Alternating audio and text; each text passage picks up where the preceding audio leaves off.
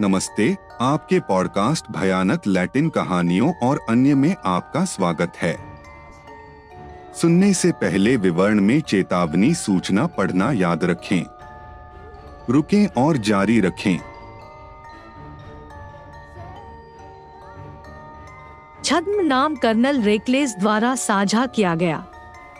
School छोड़ने का जश्न मनाने के लिए मैंने और मेरे दोस्तों ने एक रात का समय बिताया। इसलिए मेरी पार्टनर नतालिया ने अपने घर पर जश्न मनाने का फैसला किया। सब कुछ बढ़िया चल रहा था जब तक कि अद्भुत रात नहीं आई और वह अपने कमरे में सोने चला गया, जबकि मैं और मेरे साथी बाहर रहे। हम कैंप फायर के आसपास थे और मैंने अपने दोस्तों से तीन बजे तक इंतज़ार करने को कहा क्योंकि मुझे लगा कि उस समय उन्होंने सब कुछ डरा दिया था। उन्होंने हाँ कहा, हमने इंतज़ार किया और जब एक बजकर तीस मिनट बजे तो हमने तंबू में प्रवेश करने का फैसला किया, जबकि कुछ अन्य अभी भी इंतज़ार कर रहे थे। सुबह के दो बजे थे और हमने बिस्तर पर जाने का फैसला किया। पाँच मिनट बीत गए और दुकान के चारों ओर कदमों की आवाज़ सुनाई देने लगी, लेकिन हमने इस पर ज़्यादा ध्यान नहीं दिया। समय बीतता गया और मैंने वाइल्डर नाम के एक मित्र से पूछा कि क्या समय हुआ है। उन्होंने मुझे बताया कि यह पहले से ही दो पैतालीस की घड़ी ले रहा था। उन्होंने यह भी कहा कि उनके पास केवल 16 परसेंट बैटरी बची थी। फिर मैंने मिजेल से पूछा कि उसके पास कितनी बैटरी है और उसने भी मुझे यही बताया। इससे मुझे डर लगने लगा। और फिर मैंने दूसरे मित्र से पूछा कि उसके पास कितना बचा है। 16 परसेंट। मुझे बताया। और हम सब डरने लगे।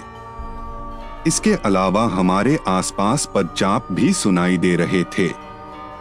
आखिरकार तीन बजे और घर के बगल में एक वैन खड़ी होने की आवाज़ सुनाई दी। मेरे दोस्त डैनियल ने हमें बताया कि उसके पास एक भुथा घर का एक सिक्का है। हमने उसे दोष देना शुरू कर दिया कि शायद इसीलिए ये चीज़ें हो रही थीं। हम थोड़ा शांत हुए और मिसेल ने सोने का फैसला किया। कुछ दोस्त और मैं नहीं आ सके, इसलिए हमने बाहर जाकर देखने का फैसला किया कि क्या हो रहा है। मैं एक बोर्ड को कील से पकड़ने में कामयाब रहा और हम कुछ प्रयासों के साथ शांत हो गए। आखिरकार मैं सोने में सक्षम हो गया। एक घंटा बीत गया और मैं जाग गया और मुझे नहीं पता क्यों, लेकिन मैंने बहुत ज़ोर से हंसने की आवाज़ सुनी और मैं भगवान से प्रार्थना करने लगा और मैं उनके कदमों की आवाज़ सुनता रहा। आखिरकार सुबह हो गई। लेकिन हमें कभी पता नहीं चला कि क्या हुआ। हमारी कहानियाँ सुनने के लिए आपका बहुत बहुत धन्यवाद। छद्म नाम बेतानिया पाडिला द्वारा साझा किया गया। नौ। एक दोस्त अपने दोस्त के घर पर था और शाम के साथ बज रहे थे। वे कमरे में टेलीविज़न देख रहे थे और अचानक उन्हें लकड़ी की सीढ़ी पर कदमों की आहट सुनाई दी। ऐसा लग रहा था मानो कोई ऊपर नीचे जा रहा हो। वह यह देखने के लिए उठा कि यह कौन है, परंतु जब उसने बाहर देखा तो कोई नहीं था। फिर वह दोस्त को बताता है कि उसने भी कदमों की आहट सुनी थी। उसने उसे पहली मंजिल पर नीचे जाने को कहा। जब वे कमरे से बाहर निकल रहे थे तो उन्हें बाथरूम का दरवाज़ा खुलने की आवाज़ आई और उन्होंने उसे बहुत ज़ोर से बंद कर दिया। उस पर मेरे दोस्त को घबराहट का दौरा पड़ा। वह भागना चाहता था, लेकिन पीछे के गेट पर किसी की आहट सुनाई दी। क्योंकि कोई चीज़ उसे ज़ोर से खींच रही थी, इससे वह बेहोश भी हो गई। सौभाग्य से मेरा मित्र बेहोश नहीं हुआ। जब उसने उसे देखा तो वह अपनी कार ले गया और उन्हें वहाँ से निकलना पड़ा। अंत में मेरी दोस्त को होश आ गया, लेकिन उसने उसे बताया कि वह मेरे दोस्त के घर वापस नहीं लौटना चाहती, क्योंकि 19 साल की उम्र के बावजूद वह इस प्रकार की चीज़ों के प्रति बहुत संवेदनशील है और इस तथ्य के कारण कि वह अनेक भय से सुसज्जित। छद्म नाम बेतानिया पाडिला द्वारा साझा किया गया। नौ।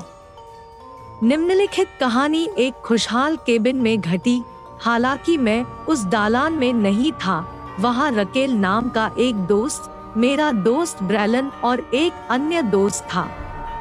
बात यह है कि दोपहर का समय था और वे खेत में गए थे। वे तीनों एक साथ घूम रहे थे और मेरी सहेली को लाल रिबन लटके हुए दिखाई देने लगे, लेकिन उसने उन पर ज़्यादा ध्यान नहीं दिया। फिर वे केबिन में गए और उनके आने के बाद से रकील को बहुत ही अजीब चीज़ें दिखाई देने लगी, जैसे चेहरे और केबिन के चारों ओर घूमती काली परछाइयाँ। इससे वह बहुत डर गई क्योंकि ऐसा लग रहा था जैसे केवल उसने ही उन्हें देखा हो। बाकी लोगों ने कुछ भी अजीब नहीं देखा या सुना, लेकिन फिर मेरे दोस्त को आवाज़ें सुनाई देने लगी। ऐसा लगा जैसे वे उसके कान में बहुत धीरे से बात कर रहे थे। सब कुछ ऐसे ही चलता रहा जब तक कि वे केबिन से बाहर नहीं निकल गए और उन्हें ऐसा महसूस होने लगा कि कोई न कोई चीज़ उनका पीछा कर रही है। उसने अपने दोस्तों को बताया कि वह क्या महसूस कर रहा था और उन्होंने फिर से देखा, लेकिन उसे कुछ भी दिखाई नहीं दिया। वह अभी भी डरी हुई थी और उसी क्षण उसने देखा कि उसने लाल रिबन कहाँ देखे थे। वे अब वहाँ नहीं थे। वे पहले ही गायब हो चुके थे, जबकि उसने कसम खाई थी कि उसने उन्हें देखा है। लेकिन उसने उससे पूछा कि क्या वह ठीक है, जिस पर उसने उत्तर दिया नहीं, मेरी तबीयत ठीक नहीं है और मैं यहाँ से जाना चाहता हूँ। मुझे सच में कोई भारी चीज़ महसूस हो रही है, जो मेरा पीछा कर रही है। इसके बाद वे बाहर चले गए। लेकिन रकेल को विश्वास नहीं हुआ कि उन्होंने क्या देखा था। छद्म नाम तायरा सैंडोवल आठ दशमलव दो द्वारा साझा किया गया। मैं अपने साथ घटी एक छोटी सी कहानी के बारे में बात करना चाहूँगा। मैं एक ट्रांस लड़की हूँ और मेरे साथ इस साल फरवरी में ऐसा हुआ। उन दिनों यह कार मेक्सिको टोलुका राजमार्ग पर प्लाजा क्यूजमालपा में 20 किलोमीटर की दूरी पर एक सुविधा स्टोर में काम करती थी। लेकिन मैं सटीक हूँ। उस रात मैं सामान्य रूप से काम कर रहा था, लेकिन एक चीज़ थी जिसने मेरा ध्यान खींचा, वह मोमबत्ती जो मैं हर रात लीग में लगाता था, वह बाहर की ओर झुक रही थी। मैंने देखा कि मोमबत्ती की लौ बाहर की ओर इशारा करते हुए खिसकने लगी। मैंने बाहर देखा तो एक व्यक्ति वहाँ पड़ा हुआ था। उसी समय मैंने सुना कि कोई दुकान का शीशा खटखटा रहा है, लेकिन स्पष्ट कारणों से मैं उसे नहीं खोल सका। खैर, जो लोग नहीं जानते, उनके लिए यह एक ऐसा क्षेत्र है जहाँ से पुलिस हर चार या पाँच घंटे में गुजरती है। पहला काम जो मैंने किया वह 911 पर कॉल करना था, लेकिन बदलाव में काफ़ी समय लग गया। और यहीं से चीज़ें अजीब होने लगती हैं। दोबारा फ़ोन करने से पहले मैंने देखा कि एक आदमी आया, एक ग्राहक जो हमेशा एक ही समय पर आता था और जो हमेशा मिनरल वाटर खरीदता था। मैंने उसे हमेशा की तरह बैठे हुए देखा। वह खिड़की के सहारे झुककर ऐसा करता था, जबकि वह आदमी अभी भी दुकान के सामने लेटा हुआ था। जिस बात ने मुझे आश्चर्यचकित किया, लेकिन डर नहीं, वह यह थी कि जब मैंने मेज साफ़ की तो वह पीछे मुड़ा और अपने हाथ से मेरी ओर देखकर मुस्कुराया, भगवान कहा, और उस ओर इशारा किया जहाँ शव था। मैंने फिर से देखा और महसूस किया कि यह वही था। उसी क्षण रेफ्रिजरेटर का दरवाज़ा खुला, जहाँ वह हमेशा अपना पेय पीता था। मैं बस इतना ही कर सकता था कि आग्रह करता रहूँ। 911 एक बार जब वे पहुँचे तो उन्होंने मुझे जाने के लिए कहा और मैंने बचाव कर्मी को बताया। उन्होंने वही किया जो वे कर सकते थे, लेकिन देखा कि कोई प्रतिक्रिया नहीं हुई। इस प्रकार, जब उसके बटुए की जाँच की गई तो उन्हें संपर्क नंबर वाला एक कार्ड मिला। उन्होंने मुझे फ़ोन करने के लिए कहा और कुछ ही मिनटों में पुलिस अधिकारी अपनी बेटियों में से एक को, शायद सबसे करीबी बेटी को, ले आए। फिर विशेषज्ञ और फोरेंसिक विशेषज्ञ पहुँचे और हालाँकि नियम कहते हैं कि मैं दूसरों को प्रवेश नहीं दे सकता। मैंने मृतक के लिए प्रार्थना करने के लिए उनकी बेटी को थोड़ी देर के लिए अंदर आने दिया। बहुत ज़बरदस्त बात यह है कि उसने भी मेरे जैसा ही कुछ देखा। हम प्रार्थना कर रहे थे जब हमने खिड़की से उसके पिता को देखा। उसने हमारी ओर देखा, मुस्कुराया और कूड़ेदान की ओर इशारा किया। जब हमने बाहर देखा तो हमें एक प्लास्टिक बैग दिखा। जब हमने उसे खोला तो उसमें उसका पखवाड़ा और पेंट्री थी। उसकी बेटी को विश्वास नहीं हुआ कि क्या हो रहा था। मैंने मूर्ख होने के नाते उसे जाने के लिए कहा। कुछ दिन बीत गए और मैंने प्रभु से प्रार्थना करना जारी रखा। फिर मैं दूसरे स्टोर पर गया जहाँ उन्होंने मुझसे एक लीडर के रूप में पूछा। वहाँ कई चीज़ें भी हुई हैं और मुझे उम्मीद है कि मैं जल्द ही उनके बारे में आपको बताऊँगा। मेरी कहानी सुनने के लिए आपका बहुत बहुत धन्यवाद। आपका बहुत बहुत धन्यवाद। छद्म नाम एलियन सात डॉट चार तीन द्वारा साझा किया गया। मैं आपको अपनी कहानी बताना चाहूँगा। एक रात जब हम अपने स्कूल से छुट्टियों पर थे मैं और मेरे भाई अपनी दादी के घर गए। एक बार तीन दिन बीत गए। मैं अपनी बड़ी बहन के साथ उस कमरे में था जहाँ हम सोए थे, जबकि पूरा परिवार एक पार्टी में गया था। मैंने और मेरी बहन ने समय बर्बाद करने के लिए डरावनी कहानियाँ सुनाना शुरू कर दिया। लेकिन एक कहानी में मेरी बहन ऐसा करने के बारे में बता रही थी, उसने कहा कि उसने मेरे पीछे कुछ देखा है। मैंने उनसे कहा कि इसके बारे में चिंता न करें। शायद यह उन कहानियों का भ्रम मात्र था जो हमने बताई थी, क्योंकि काश मैंने उनकी बात सुनी होती। उस रात, उन कहानियों को सुनाने के बाद, मैं खाना खाने के लिए रसोई में गया, लेकिन मैं थोड़ा घबरा गया था। शायद मेरे कंप्यूटर पर जल्दबाजी में चल रही कहानियों के कारण, और मैं डर के मारे ऊपर की ओर भाग गया। मैं किसी चीज़ से भयभीत था। ठीक वैसे ही जैसे मैं व्यावहारिक रूप से अज्ञात से डरता था क्योंकि वहाँ और कुछ नहीं था। मैं डेस्क पर गया और एक पेपर लिखने के लिए तैयार हो गया जो मुझे छुट्टियों के लिए दिया गया था। अजीब बात तो ये है कि मुझे और भी डर लग रहा था। मैं बस बिना ध्यान दिए अपना काम करने की कोशिश कर रहा था। लेकिन अचानक मुझे अपने कंधों पर ठंडे हाथों का एहसास हुआ। मैं पूरी तरह से लकवाग्रस्त हो गया और हिलडुल नहीं पा रहा था और ऐसा करने की कोशिश करने की भी हिम्मत नहीं थी। कुछ ही सेकंड में दूसरी और तीसरी मंजिल की लाइटें बुझ गई। मेरी बहन ज़ोर से चिल्लाई। मैंने साहस जुटाया और उसके शयन कक्ष की ओर भागा। उसने पीले चेहरे के साथ मुझे आश्वासन दिया कि उसने एक लंबा आदमी देखा है। उसने कसम खाई कि इसके पास बकरी की एक जोड़ी टांगे हैं और वह उसे कुत्सित मुस्कान के साथ देख रहा था। मैं बहुत डर गया था, लेकिन मैंने देखा था कि उस आदमी को यह सुनिश्चित करना था कि वह चली गई है। जब हम दरवाजे पर पहुँचे तो यह देखकर आश्चर्यचकित रह गए कि वहाँ बकरी के पैर का एक हिस्सा था। हम तुरंत वहाँ भागे जहाँ मेरी दादी थी और उन्हें बताया कि क्या हुआ था। वह लगभग दौड़ रही थी और गौरतलब है कि उनके घुटनों में दिक्कत थी।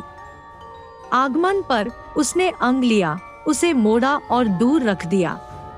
उसने हमें कभी नहीं बताया कि वह उस अंग को उठाने के लिए क्यों दौड़ा था या उसने उसे क्यों रखा था। उन्होंने ये भी नहीं बताया कि वो चीज़ क्या थी। आज तक वह हमें किसी भी चीज़ के लिए दोषी नहीं ठहराता। इसी कारण से मैं पूछता हूँ कि क्या कोई जानता है कि इसका क्या मतलब है या मेरी दादी ने वह किक स्टैंड क्यों रखा था? मेरी बात सुनने के लिए आपका बहुत बहुत धन्यवाद। छद्म नाम एंजेल रोचा आठ दशमलव एक द्वारा साझा किया गया। मेरा नाम एंजेला रोचा है और मैं पंद्रह साल की हूँ और मैं एक छोटी सी कहानी बताने जा रही हूँ। जब मेरे माता पिता की शादी हुई लगभग दो महीने बाद वे ग्वानाजुआतो में मेरे दादाजी के घर में रहते थे। यह सब तब हुआ जब वह अपना निर्माण कर रहा था। एक रात मेरी माँ जाग गई क्योंकि उसने कुछ रोने की आवाज़ सुनी थी। जब वह बिस्तर से उठा तो उसने खिड़की से बाहर देखा और सफ़ेद कपड़े पहने एक महिला को देखा जो रो रही थी। वह आदमी घूम गया और मेरी माँ डरकर जल्दी से मेरे पिता के साथ बिस्तर पर चली गई। उसने उसे जगाने की कोशिश की, लेकिन वह जगा नहीं सका। काफ़ी देर के बाद आखिरकार वह सो सका। जब भोर हुई तो उसने उससे कहा कि मेरे पिता का क्या हाल हुआ, परंतु वह हंसकर उससे कहने लगा। उसने खिड़की की ओर देखा, बाहर देखा और पाया कि वह ऊपर था, इसलिए बाहर देखने का एकमात्र तरीका बिस्तर पर जाना था। या मेरी माँ के मामले में जो छोटी है, फर्नीचर के एक ऊँचे टुकड़े से चढ़ रही है। आठ दशमलव दो। निम्नलिखित अनुभव तब का है, जब मैं लगभग चार या पाँच साल का था। किंडरगार्टन में एक दिन वे हमसे वायलिन के बारे में बात कर रहे थे। मैंने इस पर ज़्यादा ध्यान नहीं दिया। इसलिए मैं दरवाजे की तरफ़ मुड़ी और देखा कि मेरे नानाजी लिविंग रूम के अंदर थे। उसने मेरी ओर हाथ हिलाया और मैं भी जवाब में मुस्कुराया। फिर मैं फिर पलटा। यह वायलिन वाला आदमी है और जब मैंने दरवाजे की ओर देखा तो मेरे दादाजी अब वहाँ नहीं थे। आप कहेंगे, और वो क्या? खैर यह पता चला कि मेरे दादाजी की मृत्यु मेरे जन्म से दो महीने पहले ही हो गई थी। असल में, मैंने उसे केवल तस्वीरों से ही पहचाना। आठ डॉट एक। कई साल पहले, जब मेरे परदादा छोटे थे, वह अपने एक दोस्त के साथ देर तक बातें करते रहते थे। रात को वह उसके साथ घर चला गया। जब वह वापस जा रहा था तो वह थोड़ा डरा हुआ था, क्योंकि उसने देखा कि एक पंक्ति में तीन वर्गों की शक्ति खत्म हो गई थी, इसलिए वह धन्य आत्माओं से प्रार्थना करने लगा। अचानक एक बूढ़ी औरत उसके पास आई और बोली, क्या आप मेरे साथ उस उद्योग तक चल सकते हैं, जो उसके पीछे वाली सड़क है? उन्होंने कहा, बात बस इतनी है कि अंधेरा मुझे बहुत डराता है।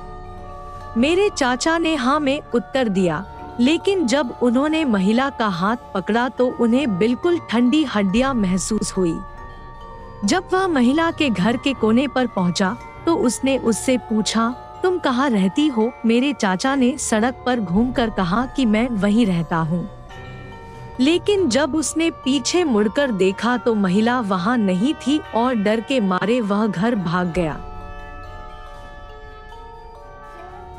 छद्म नाम मेफर हर्नांडेज आठ दशमलव दो द्वारा साझा किया गया।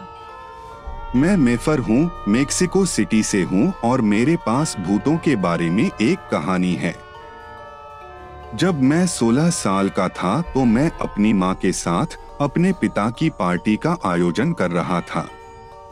उसके काम से वापस आने से पहले जब तक मैं केक खरीदने नहीं गई तब तक सब कुछ ठीक चल रहा था। इसलिए मैं घर में अकेली रह गई थी। मैंने अपना सेल फ़ोन उठाया और अपने सबसे अच्छे दोस्त से बात करने लगा। तभी अचानक मुझे ख्याल आया कि मैंने एक परछाई को अपने माता पिता के कमरे में प्रवेश करते देखा है। मैं देखने गया और मुझे आश्चर्य हुआ, वहाँ कुछ भी नहीं था। मैंने इसे कोई महत्व नहीं दिया। इसलिए मैं अपने कमरे में वापस चला गया, लेकिन बातें करते हुए। दस मिनट बाद मुझे रसोई में कुछ आवाज़ें सुनाई दी। मुझे लगा कि यह मेरी माँ है, इसलिए मैंने अपने दोस्त से बात करना जारी रखा, लेकिन थोड़ी देर बाद मैंने फिर से बर्तन गिरने की आवाज़ सुनी। मैं देखने गया क्योंकि बहुत शोर हो रहा था। मैंने एक महिला को देखा जो मेरी दादी की तरह दिखती थी। भगवान उनकी आत्मा को शांति दे। जैसे ही मैंने देखा तो मुझे अपनी रीढ़ की हड्डी में ठंडक महसूस हुई। मैं तीन मिनट तक निश्चल पड़ा रहा और अपनी माँ की तलाश में भागा। मैंने उसे बताया कि मैंने क्या देखा था, लेकिन उसने मुझ पर विश्वास नहीं किया। उसने मुझसे कहा कि मैं बस मतिभ्रम कर रहा था।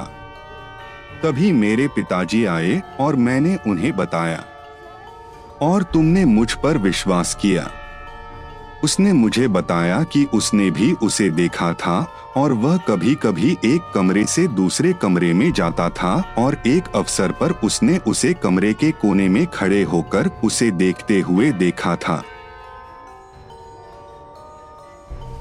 छद्म नाम सारा कैलाजो सात दशमलव दो द्वारा साझा किया गया। मैं कैली कोलंबिया में रहता हूँ और मेरी उम्र सत्रह साल है। लेकिन अपनी छोटी सी उम्र में मैंने कई भयानक चीज़ों का अनुभव किया है। जब मैं दस साल का था, मेरे माता पिता मेरे भाई और मैं अपने माता पिता के एक दोस्त के साथ रहते थे। वहाँ तीन लोग थे और हमारी बहुत अच्छी दोस्ती थी। एक समय की बात है, जब हम स्कूल में बैठे थे, तभी फैबियान और मेरी माँ की सहेली एक बहुत बड़ा और सुंदर दर्पण लेकर आए, एक आदमी ने उसे खरीदा था। लेकिन उस क्षण से चीज़ें अजीब हो गई। दरअसल, उन्होंने पैसे लिए ही नहीं। वह बाद में जाने के लिए तैयार हो गया। लेकिन कभी वापस नहीं लौटा। फैबियान और उसकी पत्नी का एक बेटा था और एक सुबह जब मैं बाथरूम जाने के लिए उठा तो मैंने उसे दर्पण के सामने देखा। ऐसा लग रहा था जैसे वह किसी से बात कर रहा हो, इसलिए मैं बहुत डर गई और उसे फ़ोन किया। मैंने उससे पूछा कि वह किससे बात कर रहा है तो उसने बताया कि वह अपने एक दोस्त से बात कर रहा है। उसने उत्तर दिया, दर्पण के सामने से हट जाओ। मेरा दावा है कि आप मुझे बहुत डरा रहे हैं। मैंने उससे कहा, लेकिन उसने फिर जवाब दिया, नहीं, देखो, अगर तुम चाहो तो मैं उसे तुमसे मिलवाऊँगा। मैंने अपने माता पिता को बताया और उन्होंने तुरंत मुझ पर विश्वास कर लिया, क्योंकि उन्होंने पहले भी कई बदसूरत चीज़ों का अनुभव किया था। उन्होंने जोड़े से बात की और उन्हें बताया कि क्या हुआ था। वे कमरे में जाते ही बहुत डर गए। वे कहते हैं कि उन्होंने एक राक्षस को दर्पण से बाहर निकलने की कोशिश करते देखा। वह शायद बच्चे पर कब्जा करना चाहता था। उन्होंने प्रार्थना करना शुरू कर दिया क्योंकि मेरा परिवार ईसाई है और बच्चे की माँ पर भूत आ गया। घर का सारा सामान तोड़ना शुरू कर दिया। फिर, जब वे उस पर एक रिलीज़ प्रदर्शन कर रहे थे तो उसने कुछ बहुत ही अजीब आवाज़ें निकाली। एक बहुत करकश आवाज़ आई और उस कमरे में मौजूद चीज़ें अपने आप फटने लगी। लड़के ने अपने दोस्त से कहा कि कृपया उसकी माँ को चोट न पहुँचाए। क्योंकि लड़का देख सकता था कि वह चीज़ किस प्रकार उसका गला घोट रही है ऐसा हुआ और वह समय के साथ बेहतर हो गई और अब वह और मैं बहुत अच्छे दोस्त हैं, लेकिन मेरे पास अभी भी उसकी यादें हैं यह कोई ऐसी चीज़ नहीं है जिसे आप इतनी आसानी से भूल सकें। इसीलिए मैं माता पिता को सलाह देता हूँ कि यदि वे अपने बच्चों को खुद से बात करते हुए देखें तो वे अधिक ध्यान देना शुरू कर दें, क्योंकि वे राक्षस हैं, जो उनकी मासूमियत का फ़ायदा उठाते हैं और उन्हें नुकसान पहुँचाने के लिए काल्पनिक दोस्तों के रूप में पेश आते हैं। मेरी कहानी सुनने के लिए आपका बहुत बहुत धन्यवाद। छद्म नाम उगालडे गेम्स चार द्वारा साझा किया गया। यह एक शांत दिन था, मेरी दिनचर्या थी। मैं स्कूल गया और उन्होंने मुझे दुर्व्यवहार की रिपोर्ट भेजी। फिर मैं कुछ देर के लिए फुटबॉल खेलने गया और मेरे बुरे व्यवहार के कारण उन्होंने मुझे बाहर निकाल दिया। रात को वह सो रहा था। मैं अपने कुत्तों के कुछ भौंकने से जाग गया। मैंने अपनी खिड़की से बाहर देखा और एक लाल बत्ती देखी, लेकिन मैंने इसे कोई महत्व नहीं दिया। मुझे लगता है कि यह एक गंभीर गलती थी। कुछ मिनट बाद मुझे परछाइया दिखाई देने लगी और आवाज़ें सुनकर मैं इतना डर गई कि मैं अपनी ओट में छिप गई। लगभग दो घंटे बाद मेरी खिड़की से बहुत तेज लाल रोशनी आई। मैं बाहर गया और एक लाल और काले रंग की छाया देखी जो मुझे फुसफुसा रही थी। छाया चित्र अभी भी मेरे कमरे में था, लेकिन मैं जितनी तेज़ी से भाग सकता था, अपने माता पिता के कमरे की ओर भागा। मैंने उन्हें बताया कि मेरे साथ क्या हुआ, लेकिन उन्होंने मुझ पर विश्वास नहीं किया। वहाँ मैं अधिक शांति से सोया, लेकिन मुझे फिर से परछाइयाँ दिखाई देने लगी। जो मुझे कुछ फुसफुसाती थी, लेकिन मुझे इसकी आदत हो गई थी। दो साल बाद मैंने फिर वही लाल बत्ती देखी। मैं बहुत डर गया और ठीक वैसा ही हुआ। मुझे नहीं पता कि क्या वह छाया वही है और वे मेरी मतिभ्रम हैं। लेकिन मैं इस बात की पुष्टि करता हूँ कि यह घटना एक सौ फ़ीसदी सच है। छद्म नाम सुसी मेंडोजा सात दशमलव चार द्वारा साझा किया गया। आज मैं आपको मेरी बेटी के साथ हुई एक घटना के बारे में बताने जा रहा हूँ। वह चिहुआ राज्य के ओटिस नामक एक छोटे से शहर में रहती है। गुरुवार को रात दस बजकर तीस मिनट बजे। वो अपनी मौसी यानी कि मेरी बहन से, जो कि वैसे सबसे छोटी है, बात कर रहा था। वे बाहर सड़क पर ट्रक के ऊपर थे। तभी अचानक उन्होंने कुत्तों को आकर्षित करने की आवाज़ सुनी। कुरु, उसी क्षण उन्होंने अपने सामने सड़क का डर देखा, जो सफ़ेद रंग की एक महिला लग रही थी, बहुत चमकदार सफ़ेद। जैसे ही उक्त महिला सामने आई, कुत्ते चुप हो गए और उसे घूरने लगे। मेरी बेटी ने मेरी बहन से कहा कि वह करीब से देखे कि वह कौन है। उसने ट्रक स्टार्ट किया और वे उसके पीछे चले गए। लेकिन जब लगभग 20 मीटर आगे जाना था तो ट्रक बंद हो गया और लाइटें बंद हो गई। वह फिर चालू नहीं हुआ और उन्होंने देखा कि वह चीज़ अब चल नहीं रही थी। उन्होंने देखा कि वह तैर रही थी और एक तरफ़ से छलांग लगा रही थी अन्य। यह इतना भयावह था कि वे डर से कांपने लगे। उसने तब तक ज़ोर दिया जब तक मैंने इग्निशन को वापस चालू नहीं कर दिया और उसने इसे उल्टा नहीं कर दिया। मेरी बहन कहती है कि उसने देखा कि कैसे वह चीज़ उसकी आँखों के सामने से गायब हो गई। वे वापस आए, जहाँ थे वही गाड़ी खड़ी कर दी और इस बारे में बात करने लगे कि उनके साथ क्या हुआ था। जब उन्होंने कुत्तों को फिर से भौंकना सुना तो वे पीछे मुड़े और वह आकृति फिर से वही दिखाई दी जहाँ वे थे।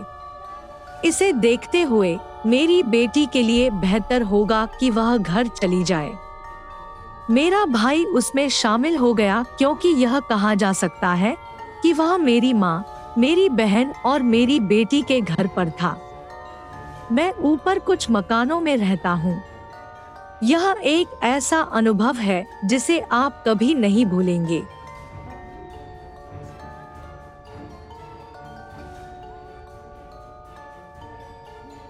हमारे सोशल नेटवर्क पर हमें फॉलो करें, जहाँ आप अपनी राय दे सकते हैं। यदि आप उन्हें साझा करना चाहते हैं तो विवरण में आपको अपनी कहानियाँ भेजने के लिए ईमेल मिलेंगे। मैं आपकी प्राथमिकता की सराहना करता हूँ। हम अगले एपिसोड में आपकी राय सुनेंगे। भयानक लैटिन कहानियाँ और भी बहुत कुछ।